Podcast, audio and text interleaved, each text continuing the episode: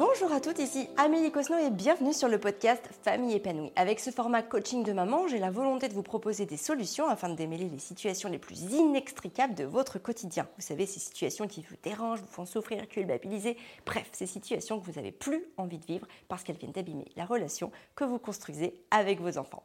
Aujourd'hui, on va parler des chamailleries, parce qu'avoir des enfants qui se chamaillent, c'est vraiment fatigant. Les disputes et les cris créent des tensions dans toute la maison qui nous amènent à perdre patience très rapidement. Et le pire, c'est que c'est souvent nous, les mamans, qui sommes amenés à aider nos enfants à trouver une solution pour ramener la paix entre eux et dans la maison. Je sais à quel point cette tâche peut être éreintante et émotionnellement exigeante. Parfois, on ne sait plus quoi faire. On se demande si on doit les laisser se débrouiller tout seuls ou si on doit intervenir. C'est dur de trouver le bon équilibre et la bonne posture. Derrière cette frustration, il y a aussi une pointe de tristesse parce qu'on aimerait tellement qu'ils s'entendent bien. C'est pas facile de les voir se faire du mal, même si c'est souvent sans intention réelle de nuire. C'est peut-être votre quotidien, en tout cas c'est celui de nombreuses mères et notamment celui de Camille qui a 3 petites filles qui se chamaillent beaucoup. La petite dernière a très envie de jouer avec les plus grandes qui elles n'ont pas toujours l'envie d'accueillir leur petite sœur qui a tendance à casser leur construction, prendre trop de place ou s'accaparer l'attention de leur maman. Camille en a marre parce qu'en parallèle elle se lance dans un nouveau professionnel et qu'elle aimerait bien pouvoir diminuer les conflits pour avoir plus de temps à investir dans son activité. Alors que faire? Quelle posture adopter pour vraiment diminuer ces conflits entre frères et sœurs, bien qu'il ne sera jamais possible de les supprimer définitivement. C'est précisément ce que j'aborde lors de mon échange avec Camille. Cet épisode est truffé de bons conseils pour toutes les mères qui aspirent à plus de calme et de paix au sein de leur foyer. Je vous souhaite une très belle écoute de ce nouvel épisode. Bonjour Camille. Bonjour Amélie. Comment vas-tu? Je vais très bien, merci. Et toi? Écoute, ça va bien aussi. Est-ce que tu peux te présenter en quelques mots et puis dire qu'est-ce qui t'amène aujourd'hui? Oui, alors donc moi je suis Camille, j'ai 34 ans, je suis en couple depuis à peu près 8 ans avec mon compagnon, on espère se marier dans les prochaines années. J'ai enfin reçu ma demande en mariage l'année dernière, j'étais contente. Félicitations. Merci. Après 3 enfants, voilà. Donc on a... Et jamais trop tard. Exactement. Bon, je savais que ça pouvait être depuis le premier mois où on s'est mis ensemble, mais on a fait des enfants rapidement. C'est ça. Voilà. Et du coup, on a 3 petites filles ensemble qui ont 6 ans, presque 4 et presque 2. Donc voilà, il y a 2 ans, 2 ans et demi à chaque fois entre chaque. Ouais. On ne s'ennuie pas. C'est clair. Et donc voilà, moi je suis entrepreneur depuis février, donc à mon compte.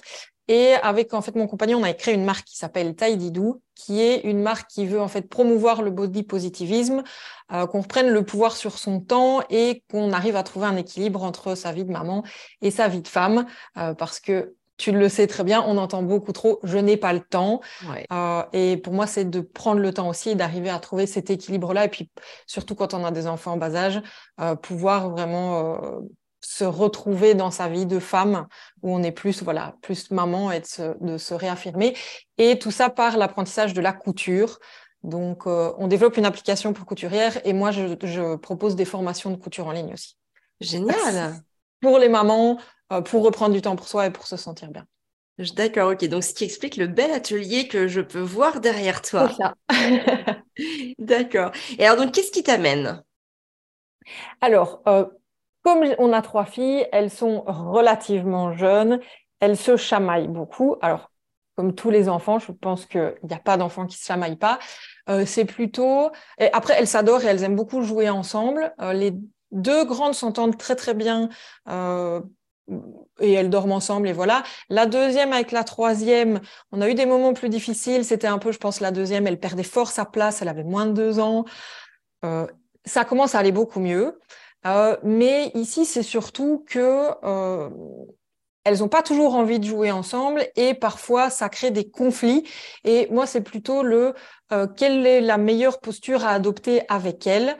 Ou voilà, j'ai des amis psy qui m'avaient dit c'est bien aussi de les laisser se débrouiller tout seuls.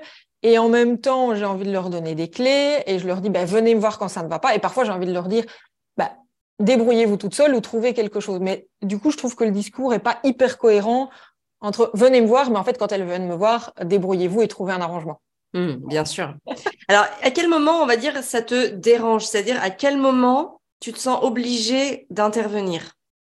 Quand ça commence à crier ou que j'en entends une qui pleure, parce que je vois pas toujours tout, évidemment. Quand je suis là, je vois. Si je suis en train de faire autre chose, j'en entends une qui pleure. Même la toute petite commence à parler, elle va dire ». Alors, c'est Fleur, c'est la deuxième. Et alors, je vais comprendre que Fleur a fait quelque chose. Est-ce qu'elle l'a tapée? Est-ce qu'elle l'a poussée? Après, j'étais pas là. Donc, on peut pas toujours engueuler. Parfois, c'est vrai qu'on a tendance à dire « Fleur, qu'est-ce que tu as encore fait ?» Et je dis à mon compagnon « Mais bon, je sais comment est Luna, je sais qu'elle a un fort caractère. » Voilà, donc c'est dans ces moments-là où on intervient en disant « Ok, maintenant, stop, quoi. » Ouais. Alors, c'est vrai que les laisser faire par elles-mêmes, ça peut être quelque chose d'intéressant au début. Les premières minutes, c'est à ne pas intervenir tout de suite. Ceci dit, tes filles sont quand même petites, hein. 6, 4 et 2 ans, c'est petit. En effet, entre 4 et 2 ans, notamment, celle de 6 ans, peut-être un peu moins, mais entre 4 et 2 ans, il peut y avoir un coup qui est parti ou quelqu'un qui a poussé une autre, etc. Donc, c'est quand même mieux d'être pas trop loin, de pouvoir superviser un petit peu ce qui se passe. Et puis, surtout, il va falloir leur donner les codes. Qu'est-ce qu'on fait en cas de conflit? Parce qu'à cet âge-là, c'est compliqué pour eux de trouver les solutions par et pour eux-mêmes. Ils ne vont pas avoir la ressource, ils ne vont pas avoir le recul nécessaire pour pouvoir mettre en place une solution qui va convenir à tout le monde, bien évidemment. Alors, il y a plusieurs cas de figure.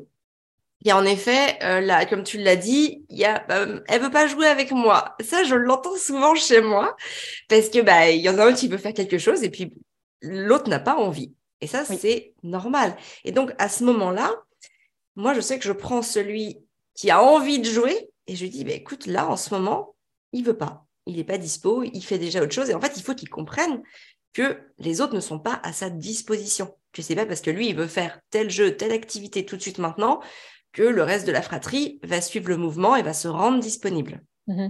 Ça, c'est important. C'est de la frustration, mais j'ai envie de dire, c'est de la frustration naturelle.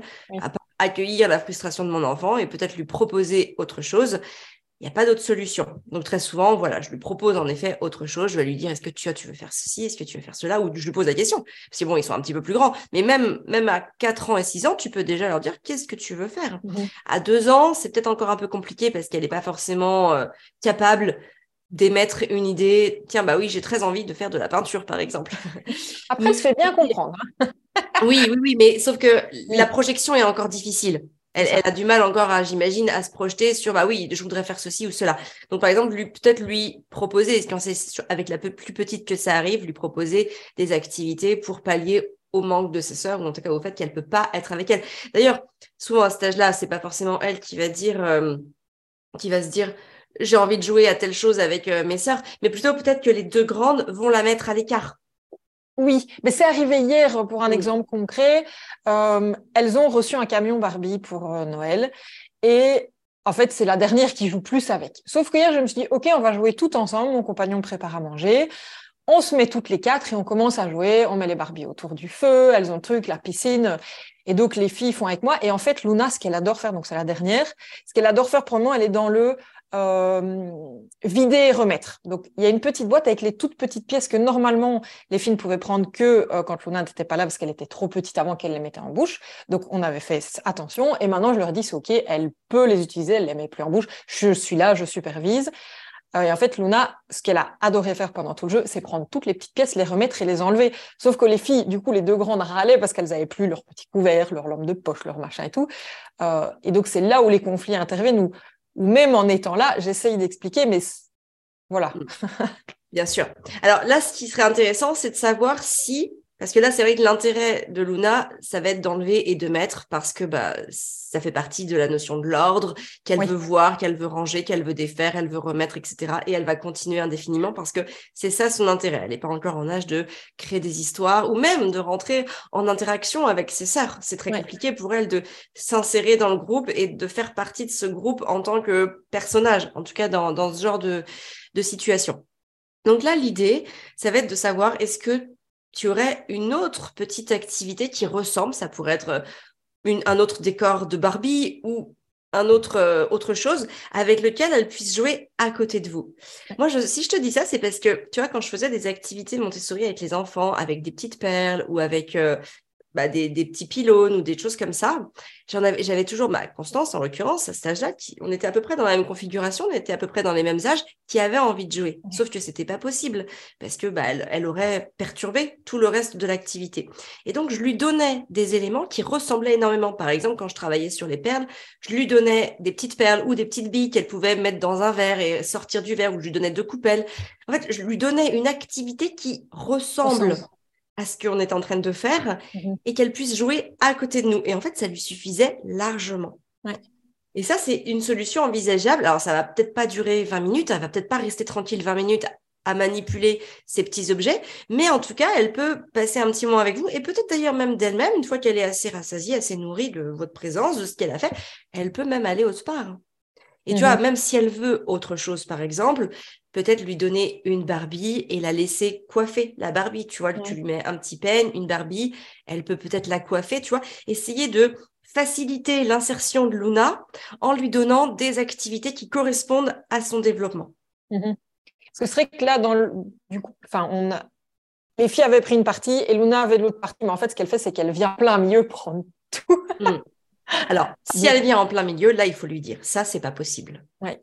Tu vois, ça, c'est important. Ça, je l'ai pas forcément précisé, mais c'est hyper important que chacun sache ce qu'il peut atteindre, ce qu'il peut faire, ce qu'il peut manipuler, ce qu'il peut prendre. Et ça, il faut le dire. Mais c'était pas assez clair. Tu vois, d'ailleurs, il faut le dire aux grandes. Il faut expliquer aux grandes, OK, Luna va prendre ça, elle va faire ça avec ça. Est-ce que c'est OK pour vous ? Et Luna, toi, tu vas prendre ça. Par contre, tu vas laisser ça. Ça, c'est pour les grandes, enfin, tu les appelles par leur prénom, enfin, ou pour nous, si tu t'inclus dedans, peu importe. Mais en tout cas, il faut que chacun le sache et que s'il y a débordement, tu puisses rappeler la règle. Ça, Luna, on a dit que ça, c'était pour les filles. Ouais. Tu vois ? Et toi, tu as le droit de prendre ça, tu peux prendre ça, tu peux jouer avec ça. Est-ce que c'est OK pour toi ? Et tu revalides à chaque fois. OK. Tu vois ? Et si jamais il y a débordement, elle veut vraiment venir et que tu sais, il y a des protestations, etc., là, tu lui dis, OK, on va faire autre chose alors. Est-ce que tu veux aller faire autre chose ? Tu vas vraiment lui proposer. Après, toi, tu te places où tu veux. Est-ce que tu veux rester avec les grandes ? Est-ce qu'elles ont besoin de toi ? Est-ce que c'est important ? Ou est-ce que tu vas aller avec Luna, avec la plus petite ? Ça, c'est à toi de te positionner. J'ai envie de dire, il n'y a pas de règle. C'est pas parce que...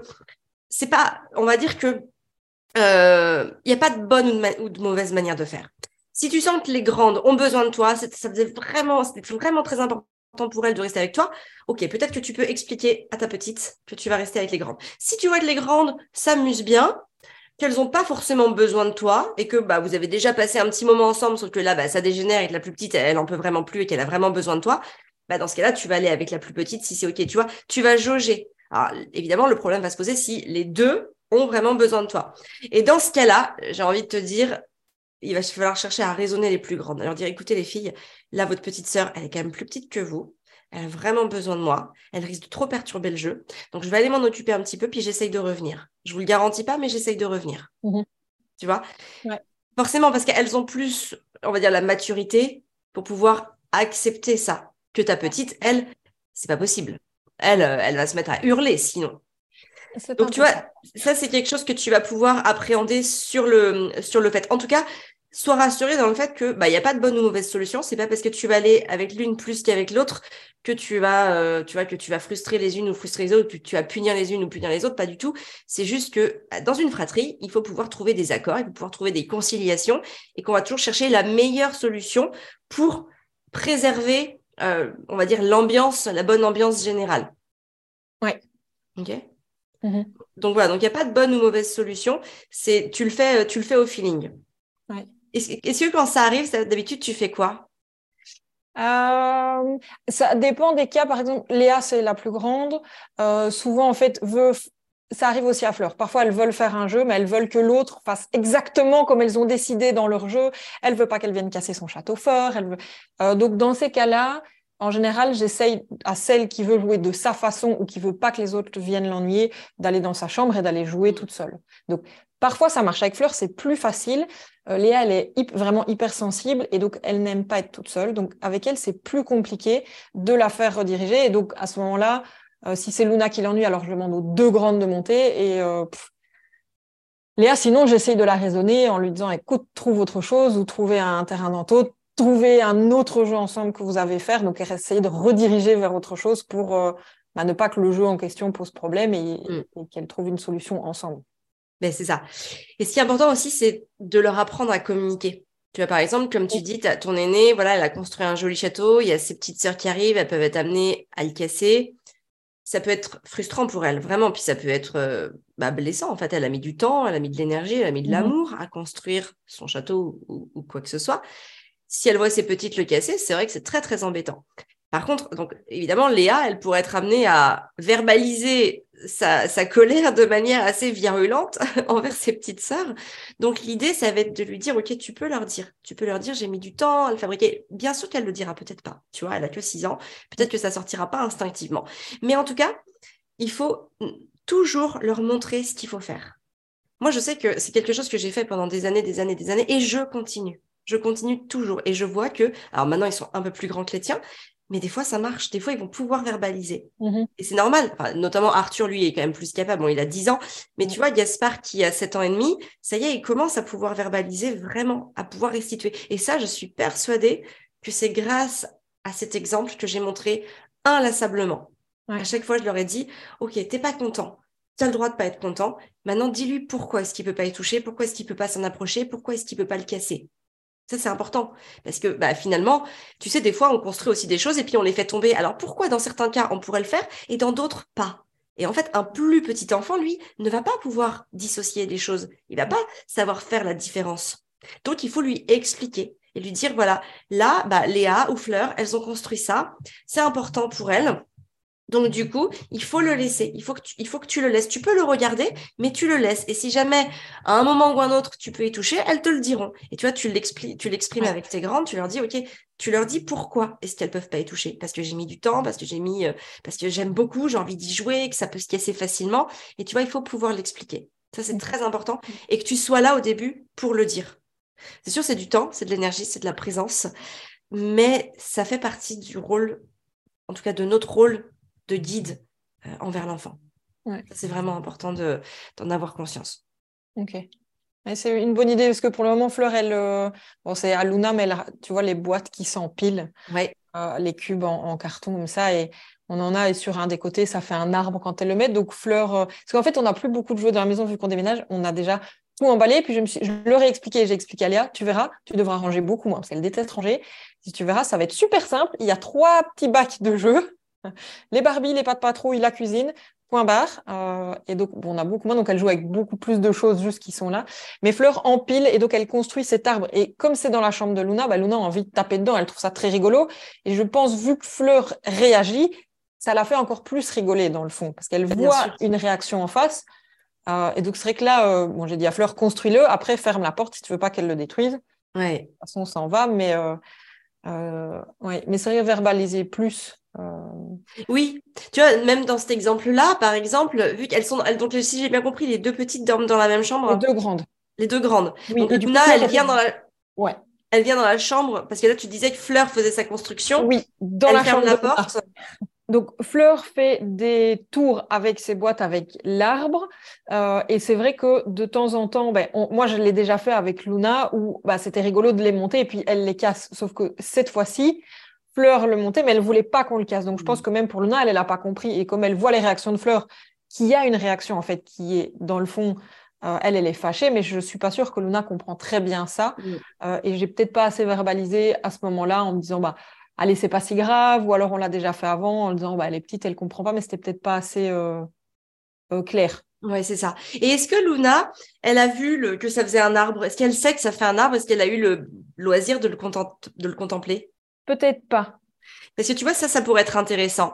Parce qu'en fait, là, elle est intéressée par la tour parce que d'habitude, il y a cette interaction de je pousse et ça tombe, ça fait du bruit, c'est génial, ça nous fait rire et c'est cool. Ouais. Donc là, en fait, l'idée, c'est que, Fleur, elle l'a montée, elle veut pas la démonter. Et dans ce cas-là, ce qui pourrait être bien, c'est de faire venir Luna et de lui dire, regarde, Luna, tu vois pourquoi Fleur, elle veut pas le démonter? Parce que regarde, ça fait un arbre. Est-ce que tu vois que ça fait un arbre? Et là, tu vois, de la faire regarder, qu'elle puisse avoir une autre interaction positive avec cette tour qui reste montée. Oui. tu vois. Et ça, c'est quelque chose, parce que en plus, les enfants adorent découvrir. Et à 2 ans, c'est facile de l'intéresser, de lui dire, regarde, t'as vu? Est-ce que tu peux me montrer quelque chose? Mais attention, hein, tu mets pas le doigt dessus, tu vois. Enfin, c'est et vraiment d'avoir cette interaction positive. Et puis peut-être de lui dire à la fin, bah voilà, on la laisse comme ça parce que ça fait plaisir à Fleur de voir l'arbre. Elle a l'impression d'avoir un arbre dans sa chambre. Enfin, tu vois, t'inventes une belle histoire. Ou d'ailleurs, tu laisses tout simplement Fleur, si elle est capable, bah, expliquer à sa petite sœur pourquoi est-ce qu'elle veut le garder. Ouais. Tu vois? Ouais, ouais.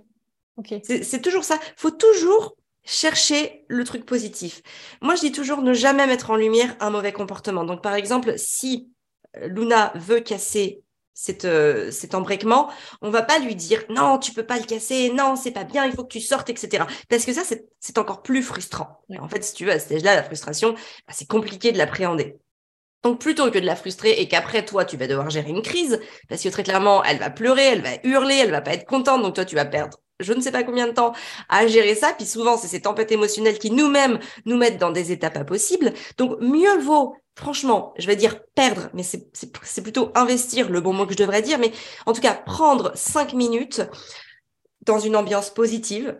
Donc, toi, t'es pas en mode panique, t'es pas en mode « Ah, mon Dieu, j'en peux plus, j'ai envie de partir », tu vois, t'es bien. Et tu vas prendre 5 minutes pour créer en fait l'interaction positive avec… Bon, là, je prends l'exemple de cet embriquement et de montrer, de regarder, de contempler, de laisser Fleur exprimer pour qu'elle puisse dire à sa petite sœur pourquoi est-ce qu'elle veut le laisser. Et tu vois, de prendre ces 5 minutes. Et puis après, voilà, une fois qu'on en a fait le tour, tu peux très bien dire à Luna, tu viens Luna, on va faire quelque chose, en sachant que toi, t'es pas forcément obligé d'être avec elle, mais on va dire que tu l'emmènes, tu sors comme ça. Voilà, on a fermé la porte dans le silence, tout va bien, tout est tranquille, tout est sous contrôle.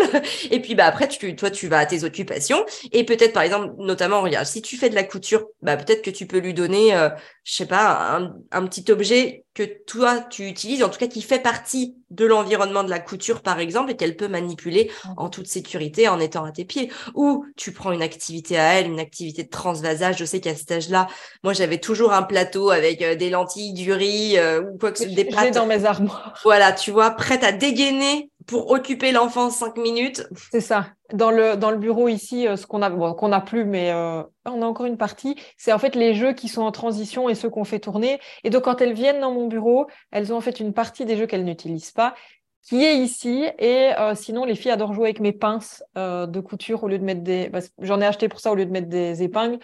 J'ai des pinces et du coup, elles adorent jouer avec les pinces. Et transvasage, elles renversent la boîte, elles remettent. Ben voilà.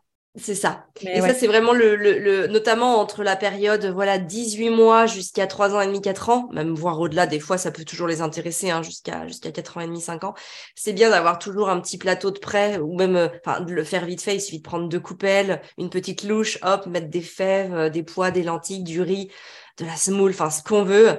Et puis voilà, ça permet de créer en fait de l'apaisement chez l'enfant qui a peut-être été frustré de quelque chose. Ouais.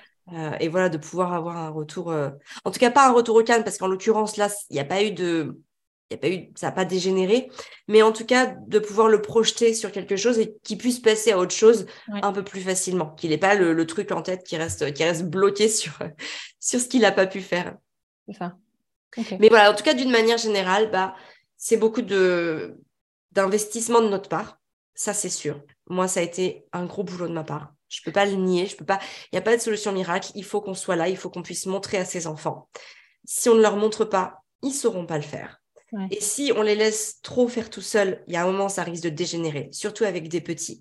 Donc, l'idée de laisser faire l'enfant, elle est intéressante avec des tout petits comme ça va être quelques secondes de voir, parce que peut-être que ça peut passer, mais c'est vraiment, là, je parle en termes de secondes, c'est quelques secondes. Si on voit que ça va pas, il faut intervenir. Et sur des enfants plus grands, par exemple, si elles avaient 5, 7 et 9, par exemple, oui, là, tu peux laisser voir, encore une fois, c'est peut-être même pas quelques minutes, parce que souvent, ça va quand même assez vite dans les faits. Mais en tout cas, tu peux peut-être laisser un petit peu plus de temps pour voir s'ils vont trouver un accord. Moi, souvent, tu vois, les miens ont 10, 7 et 5, enfin, on va dire 10, 8 et 6 quasiment. Je peux les laisser voir comment est-ce que ça se passe, parce qu'ils sont à un âge où ils peuvent se répondre quand même et avoir un dialogue constructif. Alors, des fois, ça dégénère, mais au moins, je les laisse prendre le temps d'avoir deux, trois échanges verbaux. Et puis, si je vois que ça n'y arrive pas, qu'ils n'y arrivent pas tout seuls, bon, j'y vais. J'y vais okay. parce que de toute façon, je suis là, je suis à côté. Mais voilà, évidemment, toi, il n'y a pas cette opportunité avec les enfants de ton âge d'avoir 2-3 échanges. Donc, c'est pour ça que je parle vraiment de quelques secondes pour voir comment est-ce qu'ils réagissent. Et puis, si tu vois que bah, ça ne va pas, hop, tu interagis. Il vaut mieux interagir tout de suite plutôt que de les laisser monter dans les tours, qu'il y ait des crises, qu'il y ait des pleurs et que toi, ça te demande beaucoup plus de travail. Non, ouais. Ce qui est difficile, c'est d'arriver à verbaliser positivement et de ne pas mettre le doigt sur ce que une des filles a mal fait. Je trouve que ça, c'est difficile. Pourtant, c'est quelque chose que je sais et où je fais très attention dans ce que je dis la plupart du temps en essayant déjà de mettre dans le positif et pas dans le négatif. Mais c'est un boulot qui est encore à faire et qui est difficile. Oui, je comprends tout à fait ce que tu dis parce que oui, on a ces réflexes qui sont en nous et donc c'est très compliqué de faire autrement et ça se travaille. Et j'ai envie de te dire que peut-être qu'au début, tu vas faire des erreurs. C'est-à-dire que tu vas dire non, faut pas casser le truc. C'est ok, tu sais, c'est pas grave, tu vas pas t'auto-gifler pour ça. Tu vas juste te dire, au moment où t'en prends conscience, en fait, tu vas le changer. Et en fait, c'est pas grave, tu vois. Je veux dire, t'es pas en situation d'examen, il y a personne qui va te juger. Donc, tu peux très bien revenir sur tes mots en disant, ah oui, c'est vrai, non, faut mieux pas que je dise ça. Non, tu le dis intérieurement, puis tu dis, regarde Luna, t'as vu comme elle est belle la tour? Et en fait, c'est ok. L'idée, c'est que tu prennes ce réflexe. Et en fait, cette habitude, elle va venir grâce à la pratique. Donc, en fait, tu vas te tromper 10, 20, 30, 40 fois et c'est OK. Tu sais, en fait, tu vas te tromper, mais ça va durer quelques secondes, encore une fois, juste le temps que tu en prennes conscience et que tu dises « Ah oui, non, c'est vrai, il faut que je trouve le truc positif. » Et vraiment que en fait, c'est simple. Au lieu de se dire « Qu'est-ce qu'elle ne doit pas faire ?» qu'est-ce qu'elle peut faire Au lieu de dire, de montrer, de parler de ce qu'elle ne doit pas faire, parlons d'un truc qu'elle peut faire. Donc, qu'est-ce qu'elle peut faire ? Elle peut regarder l'empilement. OK. Est-ce que tu fais la même chose du coup parce que de temps en temps Fleur va pousser Luna ou Luna va pousser Fleur, c'est souvent les deux là qui sont un peu plus en conflit. Même dans ces cas, c'est ça aussi, ça faisait partie de la question de dire quand elles se chamaillent, on a en général tendance à dire Fleur, enfin évidemment mettre un stop à un moment et dire on n'a pas le droit de faire ça. Mais j'ai peur parfois de ne pas aller assez vite en fait, vers plutôt l'enfant qui souffre en fait, et de mettre plutôt le doigt sur celui qui a mal fait. Oui, alors là, c'est deux cas complètement différents. Là, c'est une règle qui vient d'être dépassée. Quand il y a violence physique ou violence verbale, mais toi, t'en es peut-être pas encore forcément là. Mais en tout cas, quand il y a violence physique, bien sûr que là, on dit à l'enfant, non, tu ne pousses pas. C'est pas possible. Et là, évidemment, il faut le dire parce que c'est un comportement, on va dire, interdit. Tu vois, ça fait partie des règles. On ne se pousse pas, on ne se frappe pas, on ne se mord pas, on ne se tire pas les cheveux, on ne se griffe pas. Enfin, je sais pas, toutes ces choses-là, par exemple, on ne les fait pas. Donc là, évidemment, on le dit. On le dit à l'enfant de manière ferme. Non, tu ne tapes pas ta sœur, tu ne pousses pas ta sœur. Et après, l'idée, évidemment, ça, tu le dis tout de suite à l'enfant qui l'a fait pour l'arrêter dans son geste, tu vois, l'arrêter dans son élan. Qu'il arrête, et même si tu dois le tenir, en tout cas lui prendre la main ou lui prendre le bras ou même le contenir pour qu'il arrête, tu le fais, tu vois, il n'y a pas d'autre solution. Là, j'ai envie de dire, c'est obligatoire. Et à côté de ça, si jamais tu peux, vu qu'elles sont petites, tu peux peut-être prendre ta fille qui a été violentée, on va dire ça comme ça, et puis voilà, avoir une main sur elle juste pour qu'elle sache que tu vas y venir à elle, mais que là, il faut quand même que tu mettes le regard, en tout cas que tu rappelles la règle par exemple, à Luna, si c'est Luna qui a frappé sa petite sœur ou poussé sa grande sœur plutôt. Et donc, une fois que tu as dit ça, tu les gardes toutes les deux, tu les gardes vraiment. Et là, tu demandes à Fleur, si c'est elle, est-ce que ça va? Est-ce qu'elle t'a fait mal? Tu vois, tu vas tout de suite prendre en compte son émotion, comment elle se sent, pour pas qu'elle se sente, la pauvre, elle a peut-être été poussée. C'est important de la prendre en compte. Donc là, elle va te répondre. Et une fois que, voilà, tu as dit ces deux choses-là, à celle qui a poussé et à celle qui a été poussée, là, en fait, tu vas chercher à comprendre ce qui s'est passé. Donc, tu vas dire, qu'est-ce qui s'est passé? Alors, peut-être que c'est la plus grande qui va pouvoir répondre. Donc, tu vas plutôt te tourner vers la plus grande. Tu vas dire, OK, qu'est-ce qui s'est passé? Tu peux m'expliquer. Là, elle va peut-être pouvoir te sortir, elle a 4 ans, peut-être qu'elle va commencer à pouvoir t'expliquer des petites choses. Ça va pas forcément être évident. Bon, l'idée, c'est pas de faire Sherlock Holmes sur le truc. C'est juste, en fait, de les inviter à ce qu'elles puissent dire ce qu'elles ont envie de dire, ce qu'elles ont besoin de faire sortir. Tu vois, c'est ça l'idée. L'idée, c'est pas de dire, OK, toi, t'as raison, toi, t'as tort. Ça, j'ai envie de dire, on s'en fiche un peu. L'idée, en les questionnant, c'est que chacune puisse exprimer ce qu'elle avait besoin. Tu vois, c'est de les arriver à faire sortir ça. Et une fois qu'elles l'ont toutes les deux sorties, alors évidemment, à 4 et 2 ans, c'est pas évident, encore moins à 2 ans. Peut-être qu'à 2 ans, tu peux lui poser des questions et elle va juste valider oui ou non. tu vois. Ouais. Ça va être plus facile, elle va être capable de dire oui ou non. Et une fois qu'on a fait ça, OK, on dit qu'est-ce que vous voulez. Peut-être que celle de 4 ans va pouvoir exprimer quelque chose. À celle de 2 ans, encore une fois, tu vas poser des questions fermées pour qu'elle puisse répondre oui ou non. Et une fois qu'elles ont tout validé, tu vas proposer une solution et les faire valider toutes les deux. Tu vois, avec des enfants plus grands, on pourrait leur dire qu'est-ce que vous voulez. Et là, il y en a un des deux ou voire les deux qui vont proposer des solutions. Et encore une fois, on les fait valider. Est-ce que c'est OK pour vous ? Est-ce que ça peut se passer comme ça ? Tu vois, l'idée, c'est qu'on puisse repartir et ça va. Ouais. C'est peut-être pas, on va peut-être pas se faire un câlin tout de suite parfois. Alors, l'idéal, j'ai envie de dire, c'est qu'elle puisse se faire un petit câlin pour dire « OK, c'est bon ». Moi, c'est souvent ce que j'essaye de faire avec mes enfants. Mais des fois, c'est pas possible parce que émotionnellement, c'est trop chaud. Léa, elle veut pas. Voilà, et elles veulent pas forcément. Donc, on va pas les obliger. C'est ça, si Fleur veut s'excuser ou alors lui dire pardon ou lui faire un bisou, parce qu'on essaie de proposer plusieurs choses. En général, Léa ne veut pas qu'on lui fasse de bisous tout de suite parce que c'est trop pour elle, très hypersensible et très... Oui, puis c'est trop chaud. Même nous, des fois, je veux dire, en tant qu'adulte, quelqu'un nous a fait du mal, on n'est pas tout de suite là prêt parce qu'il a dit « je te prie de bien vouloir m'excuser », on n'est pas tout de suite prêt à faire un câlin, tu vois. Le câlin peut être différé de 10-15 minutes et c'est pas grave, en fait. Le principal, c'est qu'à un moment de la journée... Bon, il y a vraiment cette, on va dire, réconciliation, tu vois, qui est cet acte de se dire, ou ça peut être juste, tu sais, je te touche la main, et avec un sourire, je dis rien, tu sais, je te touche la main, je fais un sourire, et puis en gros, tu vois, on voit que c'est passé à autre chose. Et puis, un enfant, j'ai envie de dire, parce que là, elles sont petites, encore une fois, pour des enfants de cet âge-là, l'acte pour passer à autre chose, ça peut être juste de rejouer ensemble, tout simplement, tu vois, elles sont encore petites. Faut pas leur imposer un geste si tu vois qu'elles le sentent pas, si tu vois qu'elles sont complètement passées à autre chose, que c'est complètement oublié, on va pas rallumer le feu, tu vois. C'est clair.